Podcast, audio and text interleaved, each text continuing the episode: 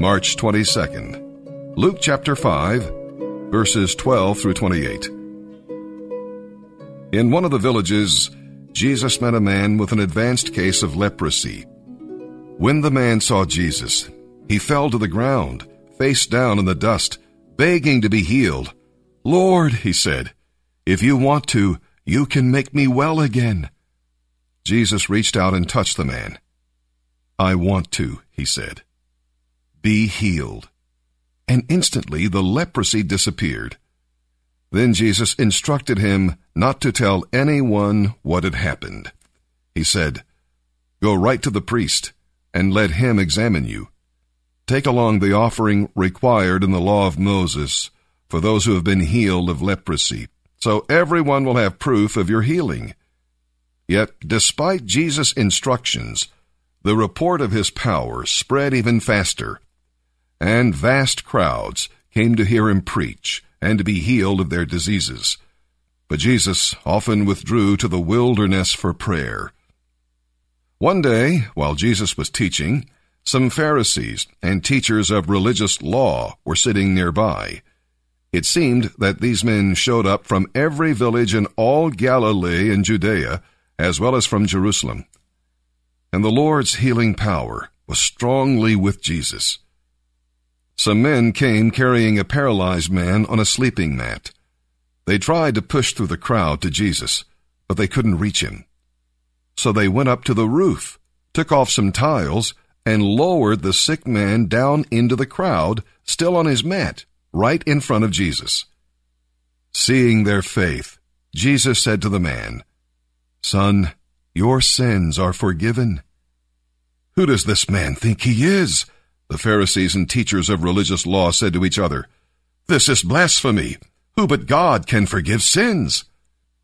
Well, Jesus knew what they were thinking, so he asked them, Why do you think this is blasphemy? Is it easier to say, Your sins are forgiven, or Get up and walk? I will prove that I, the Son of Man, have the authority on earth to forgive sins. Then Jesus turned to the paralyzed man and said, Stand up, take your mat, and go on home, because you are healed. And immediately, as everyone watched, the man jumped to his feet, picked up his mat, and went home, praising God. Everyone was gripped with great wonder and awe, and they praised God, saying over and over again, We have seen amazing things today. Later, as Jesus left the town, he saw a tax collector named Levi sitting at his tax collection booth. Come, be my disciple, Jesus said to him. So Levi got up, left everything, and followed him. Whenever you start your day, you need to start it with God. And you need to do some things on purpose. You need to make a decision. This is the day the Lord has made. I will enjoy this day. Make an announcement to the devil who is the joy thief. I will enjoy this day. I'm putting on my righteousness. I know who I am in Christ. I'm putting on my peace. Jesus gave me peace. I'm not going to get upset today if I don't get my way about everything. If getting things right with God, first thing when you get up, whenever your morning is, if it wasn't important, then it wouldn't say it all over the Bible. Get up early in the morning and take care of the hard tasks. Get them out of the way first. Don't let some job you have to do threaten you all day and make you dread the day. David got up early the day he killed Goliath. Come on, you're not going to kill your giants laying in bed hitting the snooze button. I think every morning we need to dedicate ourselves to God. Let's look at Psalm 25, verse 1. Unto you, O Lord, do I bring my life, plain and simple. I get that psalm out very frequently and read it. I love Psalm 25, 1. Unto you, O Lord, do I bring my life. It's a great thing to do every morning. Just sit or stand or kneel or whatever you're comfortable and just lift up your hands and say, Here I am, Lord, I'm yours. Every morning, we have to go to Him and say, God, show me my assignment.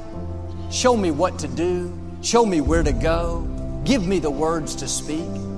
Asking for wisdom, for guidance, that's an act of surrender. It takes humility to say, God, you know what's best for me. I can't do this on my own. I need your help. Open the right doors, close the wrong doors, make the path clear. The scripture says, when you acknowledge God in all your ways, He will direct your path. But too often, we make our plans without consulting God, then we ask Him to bless those plans. We wonder why it's a struggle, why it feels like it's always uphill. We have it backwards. We're making a move and then asking God for help. The right way is to ask God first. God, what do you want me to do? Should I date this person? Should I start this new project? Should I make this purchase? If you feel peace about it, then move forward. If not, hold off, knowing that God knows what's best for you. When every morning you ask God for wisdom, you are showing your dependency on Him. When you humble yourself like that, the scripture says God will exalt you. A lot of people these days, they're too prideful, think I don't need any help. I can do this on my own. Joel, look at how successful I am already. Think about where you could be if you'd start acknowledging God. Think about the mistakes He could have saved you from. Think about the opportunity, the favor, the doors you couldn't open, but God can open. Don't do it on your own, that will limit you. Set your mind every morning. I'm going to be a peacemaker and a maintainer of peace. I'm going to be adaptable. If I don't get my way, then I'll just adapt and be happy anyway. And extremely important, Galatians 10 be mindful to be a blessing. Spend a little bit of time every day thinking about something you can do for somebody else and do it early. Set your mind to compliment everybody you get around. Find something nice that you can say to them. We think sometimes Oh, that's that's a nice outfit you got on, or boy, your hair is pretty. Well, why not open your mouth and say so? What you think doesn't bless anybody. Tell them. The more you compliment other people, the better you feel. Make your mind up to compliment the person that you're married to at least five times today. Do you know your marriage could be saved if you'll do that? And not only that, people will respond to the positive things you say to them and they'll start wanting to make you happy.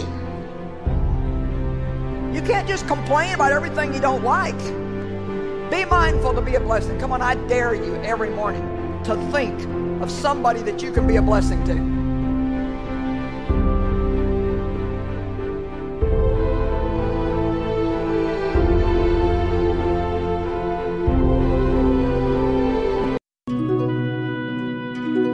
Psalm chapter 65, verses 1 through 13. For the choir director, a psalm of David, a song. What mighty praise, O God, belongs to you in Zion. We will fulfill our vows to you, for you answer our prayers, and to you all people will come. Though our hearts are filled with sins, you forgive them all. What joy for those you choose to bring near those who live in your holy courts, what joy awaits us inside your holy temple. You faithfully answer our prayers with awesome deeds. O God, our Savior, you are the hope of everyone on earth, even those who sail on distant seas. You formed the mountains by your power and armed yourself with mighty strength. You quieted the raging oceans with their pounding waves and silenced the shouting of the nations.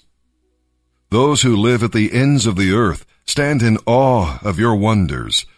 From where the sun rises to where it sets, you inspire shouts of joy. You take care of the earth and water it, making it rich and fertile. The rivers of God will not run dry. They provide a bountiful harvest of grain, for you have ordered it so. You drench the plowed ground with rain, melting the clods and leveling the ridges. You soften the earth with showers and bless its abundant crops.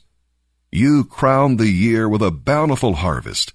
Even the hard pathways overflow with abundance. the wilderness becomes a lush pasture, and the hillsides blossom with joy. The meadows are clothed with flocks of sheep, and the valleys are carpeted with grain. They all shout and sing for joy. Proverbs chapter 11 verse 23. The godly can look forward to happiness, while the wicked can expect only wrath.